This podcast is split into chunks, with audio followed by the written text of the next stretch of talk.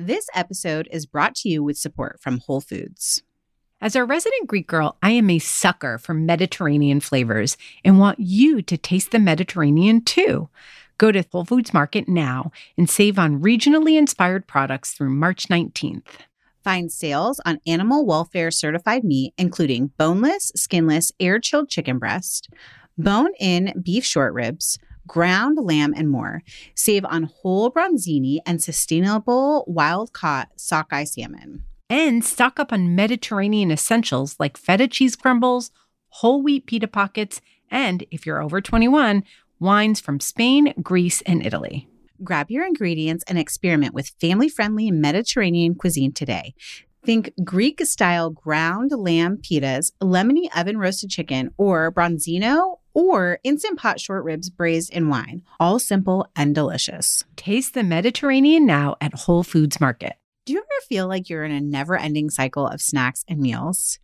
We get it. That's why we're excited to share HomeThreads, the ultimate solution for creating a stylish and functional family space. At HomeThreads.com, discover furniture that can handle the chaos of family life. From wipeable dining chairs to kitchen tables and light fixtures. Or you can just freshen up your kitchen with trays, counter lamps, decor, and other affordable accents that will help you update your kitchen into a room you love spending time in. Head over to homethreads.com/DIJFY, short for Didn't I Just Feed You, to get a code for 15% off your first order. Because if you're going to be feeding them 3 times a day, plus snacks, you deserve a home that feeds your style. Home Threads. Love where you live. That's homethreads.com/DIJFY today to get 15% off your first order.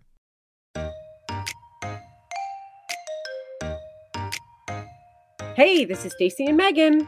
With another What We're Cooking and Eating Now mini episode. We share 2 of these short episodes every month in addition to our regular weekly episodes, and we give you a real-time rundown of what we're cooking for our families. Real time, even if it's cooking nothing. In each of these episodes, we'll walk you all the way through one recipe and then list 5 others. All in, you get 6 easy weeknight dinner ideas that we've tested. And you can use our ideas or avoid our fails and literally turn these ideas into a meal plan for your week. We'll be sharing the links for all the recipes mentioned in our free community, which you can join by going to didntijustfeedyou.com/community. All you have to do is enter your email, which we keep private, and look out for our post with all the What We're Cooking and Eating Now details. All right, Megan, let's jump in. We're going to start with you. You're going to be the one to walk us through one full recipe this week. What did you cook since we've last spoken? Okay. I'm just going to be really transparent and say that it has been a weird, hectic week. Brian's on a long stretch of working, so I'm solo parenting.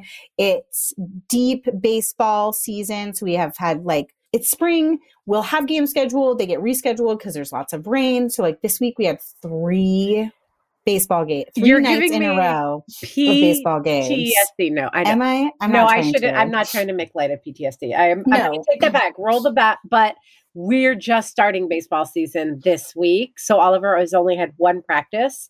And the first game is this weekend. And I'm like, here we go. Yeah. I get why people enjoy it, and sometimes I do too, but I'm more of a basketball mom. It's like you're in and out. It's like an hour, hour and a half. The game is fast-paced. Like watching school-aged and tween boys playing baseball is a little bit like watching paint dry to me. Sorry, I said it.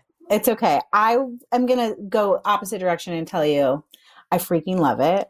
That's amazing. I love that. It is such a mix of skill levels. We have a great infield. Infield players are killing it. And outfield players are picking daisies and digging up dirt. The only thing is it's a logistical nightmare. I like that we have games on weeknights instead of on the weekend. And we occasionally have a weekend practice. Okay. You like that? I do. That's because that means the weekends are back. If we had games all weekend, the number of games that we have during the week, which is sometimes 2, sometimes 3, if we had those all weekend, we wouldn't get to do anything else. Oh my gosh. I love weekend games. I feel like that gives us structure, gives us something to do that the boys don't complain about because it's for them. Whereas let's go to a museum. And it's like for 2 hours, I have to hear them complain. Yeah. It gets us outside. Also, my kids, we don't get a lot of homework, to be honest, but they're like exhausted. Yeah. When they're weekday games, Oliver is like dead at the end. Yeah, we do run into that. And we also run into Ella does not enjoy going to the games. So we're all like, we're always trying to like throw her off onto another family. Like she can go hang out at her friend's house instead. So it's all to say, it's very hectic. There's a lot of like logistical things at play. Yes. And this weekend I was like, you know what? We have a lot of leftover produce. We have a bunch of meat in the freezer.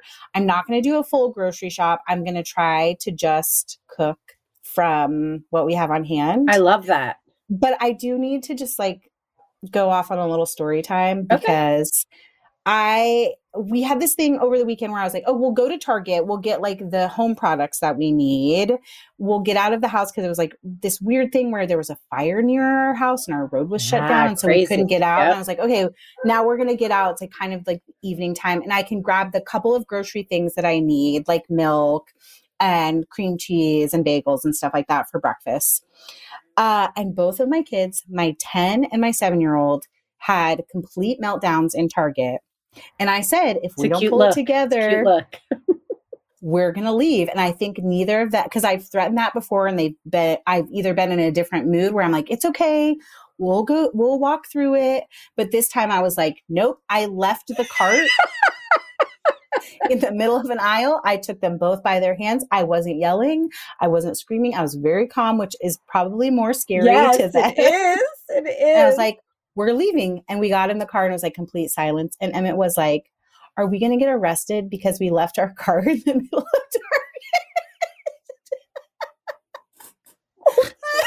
It's really cute. It's a tiny bit sad. But it's super cute. I mean, I was like it was like rage silence. And I was like, we're all going to be quiet while we drive home. And by the time we get home, I will come down from this. And then, so all that to say, grocery shopping my like attempts at grocery shopping this weekend were kind of disastrous. I'd like to tell you my very twisted takeaway from this story is that I need to employ rage silence more. Yeah, it's highly effective. It scared him. Because I'm a yeller. Yeah. I run hot. And the thing is, when you yell, then they feel like they have the permission slip to be 100%. Upset. Yes. They're like, oh, you're yelling at me, cries. Yes. And it becomes all about how bad we are. Yeah. Yes. Rage silence. That's my takeaway. Now tell us what you ate.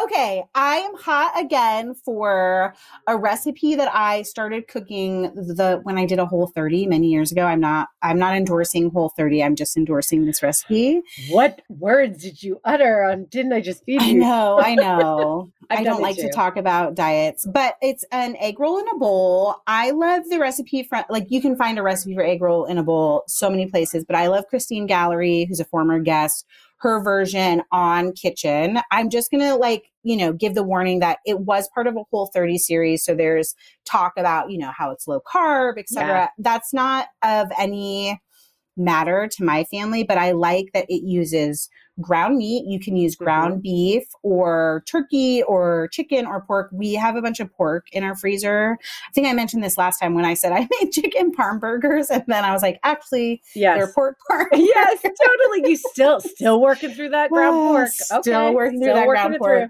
So you just cook it in a big skillet, saute it with a little bit of olive oil, salt, and pepper. And then you throw in either broccoli slaw, or you could use cabbage and carrot matchsticks, scallions, a bunch of garlic. You can add a little bit of soy sauce or tamari to the mixture, and it all cooks really quickly. Seriously takes 15 minutes to make. But the thing I think is what makes this recipe superior to other egg roll in a bowl recipes is that there is a sauce. I would call this a yummy sauce because that's what I think of from like Japanese restaurants growing up, like hibachi restaurants. But it's really just like mayonnaise and whatever hot sauce you love. You can use sriracha. I've never heard that term, yummy sauce. Really? I feel like it's a whole thing. And like there are very elaborate yummy sauces where it's like mayonnaise, soy sauce, a little bit of sugar, some garlic chili paste. Like it can range from it's 2 ingredients of mayonnaise and hot sauce to like very elaborate, slightly sweetened yummy sauces. Is this like Americans don't know like a history of it? I don't mean now. Yes. Back in the 1950s or something, like Americans were like, "What's that crazy sauce at the like?" exotic Chinese place. It's I know. Yummy. Well, let's call it yummy sauce. I wonder if that's the history. Yeah, I don't know the full history, but I associate it with hibachi style restaurants. So I think it's like it is probably some sort of assimilation where there was something else more delicious. But there's an interesting story in this. Yeah, let's figure it out. And I would like to. I think that's really interesting about it. I would say. So we did that one night for dinner this week. And again, it was something like I could cook really quickly before a later baseball game. And you could serve it over rice or rice noodles. We did not. We did like tortillas, like, and almost ate it like a mushu pork taco kind of style. And my kids were really into that. They do not enjoy the yummy sauce the way I do. And that's fine. More for me. Okay. What else did you eat? Okay. I feel like maybe the theme for the week is cabbage, because not only was there cabbage in the egg roll in the bowl, but there was, we also used up a head of cabbage. I've talked about this before, but I feel like anytime I buy a head of cabbage, no matter how small I think it is, or no matter how big it actually is, even if I'm cooking with it, like every night, I feel like it lasts for 4 weeks. You're like, how is there still a cabbage here? Yes. And I feel like you cooked something similar and mentioned it. I don't know what we're cooking and eating now, but basically roasted sausage and cabbage on a sheet tray. Like literally that's it. I let the sausage fat be what seasoned the cabbage. Although I did do a little bit of vinegar and salt and pepper after it came out of the oven. Did you cut the cabbage and I did cross like into slices, or did you shred it? So I had half a head of cabbage and I basically cut it into 8 pieces. So 4 wedges, and then cut the wedges in half across their length. Almost like the presentation you see with iceberg in a wedge salad. But they fall, which means like the tops get really brown because they're up high above everything else. And for the way my oven is, like the hotter part of my oven is at the top anyways. So they get nice and brown, and then everything underneath gets like really tender, and it all kind of falls apart and becomes this like lush bed of roasted cabbage for the sausage to go on. As you might imagine, my kids don't think roasted cabbage is as delicious as I think it is. Surprise, surprise. Surprise, surprise. So I also did a sheet tray of tater tots from Frozen, and I had impulse bought soft pretzel bites, which I found in like the bread section at my grocery store. Love. Yeah. So they had sausage, apples, tater tots, and pretzel bites. I did put a couple pieces of sausage on their plate. Or not sausage. I did put a couple pieces of cabbage on their plate. They were still there when we cleaned up dinner. So, but I really enjoyed that dinner. Do they like raw? Like I love your tater tot idea, but could another thing be like if your kid likes a coleslaw, like cut up your cabbage, leaving just like 1/3 or 1/4, and then cut that raw and put that on their plate shredded. 1,000%. And like I think I mentioned, we did black bean burritos recently and had like a cabbage and carrot slaw. Still, that's the same head of cabbage. No joke. And they loved that. Okay. Or like they like the broccoli slaw, which is like more broccoli and less cabbage. Raw or cooked. Yep. But for some reason, if you just also cabbage, like it was green cabbage, which is not very colorful. I don't know. It just wasn't enticing to them at all. But yes, you could totally turn a portion into just like shredded slaw instead. Nice. Okay. Or you could do the same concept with another veg. You could do cauliflower, which they love roasted cauliflower, or broccoli. I think the idea is just like sausage and a longer, like a heartier vegetable that can roast alongside the sausage. Got it. And lots of like, that's the thing where I want like just a little side of mustard, but I wish I had made like a mustard sauce. Yes. That would have made it come all together. Like so creamy mustard sauce with a little bit of lemon zest to make it bright. And a lot of black pepper. Woo, 100%. Yum. Yes. Okay. Last thing is, so sausage and sheet pans are the theme of my week. I like it. You did sheet pan teriyaki chicken wings, which I didn't use a recipe for this. I just like had a bottle of the, is it soy vey? Yeah. Their teriyaki sauce. So I just roasted wings on a sheet tray, on a cooling rack actually, and did the tip that we talked about on Reels recently, where I put the wings on a rack. Yep. So they get crispy on all sides. And then underneath the rack, I did snap peas, carrot coins, because I had them, they needed to be used up, and broccoli, and then just served that over plain jasmine rice for dinner one night this week. Did you cut the carrot coins, or did you buy them pre-cut? Oh, no, they were definitely pre-cut. Okay. We're talking about like, we're reaching into the depths of my produce drawer because I didn't really get my grocery shop done. Now we heard. My kids don't like cooked snap peas or cooked carrots. Yeah. But they would love if I just did wings and gave them raw carrots and snap peas. They'd be psyched. Yeah. Awesome. The nice thing about doing the sheet pan cooling rack trick is that you could like cook them less if you just wanted to like quickly steam them. Cause I think that is objectively an issue with snap peas and carrots is when they get roasted for too long and they're like soggy, totally. Weird, especially snap peas if they have like any sort of peas in them, and then you get like kind of a crunchy pea, but the outside is squishy. Totally. Yes. Anyways, that's what I cooked this week. What did you cook this week? So let's just fly through it. This week, I think the last time we spoke, I had mentioned that my kids made a post-vacation meal plan, and I had made carbonara, but I hadn't made bolognese, and carbonara was Isaac's pasta choice, and bolognese was Oliver's. So he made real sure that I was going to make bolognese this week. So I did. I'm going to share two recipes in the links. I'm going to share the one for my chicken meat sauce made with chicken thighs that I love, but definitely feels a little bit more like a weekend meal, but I just want people to have that recipe. I'm also going to share your Instant Pots. Yeah, pasta and meat sauce, but I made neither of those. I did a version of the Instant Pot one. It's funny because I asked Oliver, I had time. I was like, do you want me to make the meat sauce in a pot or in the Instant Pot? And he said, I think I want you to make the Instant Pot because the pasta gets more cooked with the meat. There's something about the texture. I call it Chef Boyardee texture. I do too. Right? But I love it. You're saying it like that's a bad thing, and I'm saying it like, good. I like it. It's like a time and a place. Like it gets, because all that starch goes into the sauce, and then also like makes the outside of the pasta, even if you cook it till al dente, like it's still kind of a little bit softer on the outside than when you bite into it, right? So he asked for that, and so I just riffed. And I didn't have a lot because I hadn't gone food shopping. I grabbed the ground meat from my freezer. So I used red wine as the main flavoring agent because I didn't have a lot of stuff. I just had I didn't even have a Rao's or a jar of good marinara. I had to use canned tomatoes. So I really needed to figure out a very like quick and easy way to build flavor. And a little red wine to deglaze the onions, and then another splash of red wine at the end just to kind of boost the flavor. It worked really nicely.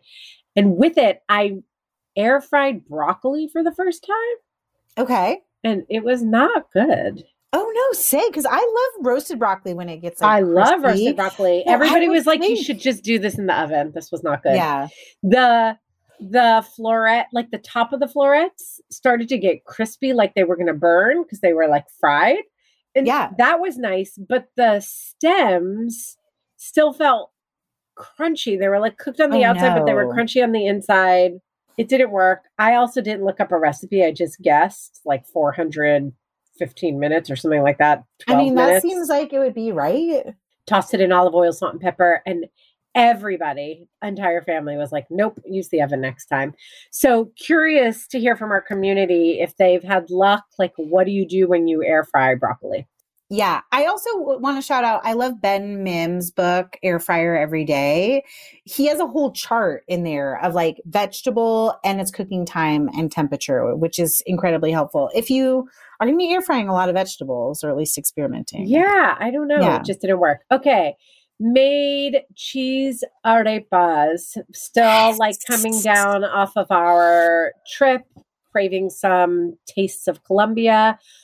Arepas are actually surprisingly easy to make. I know it seems like it might not be, and it definitely takes some, if not time, like mental stamina. Like I can't explain it, but like even just taking out masa and adding water and using your hands to make a dough just psychologically feels like you're doing more work, even though it literally comes together. It's like literally masa and water, and it takes all of like 7 to 10 minutes to make the dough. And then they fry up really quickly too.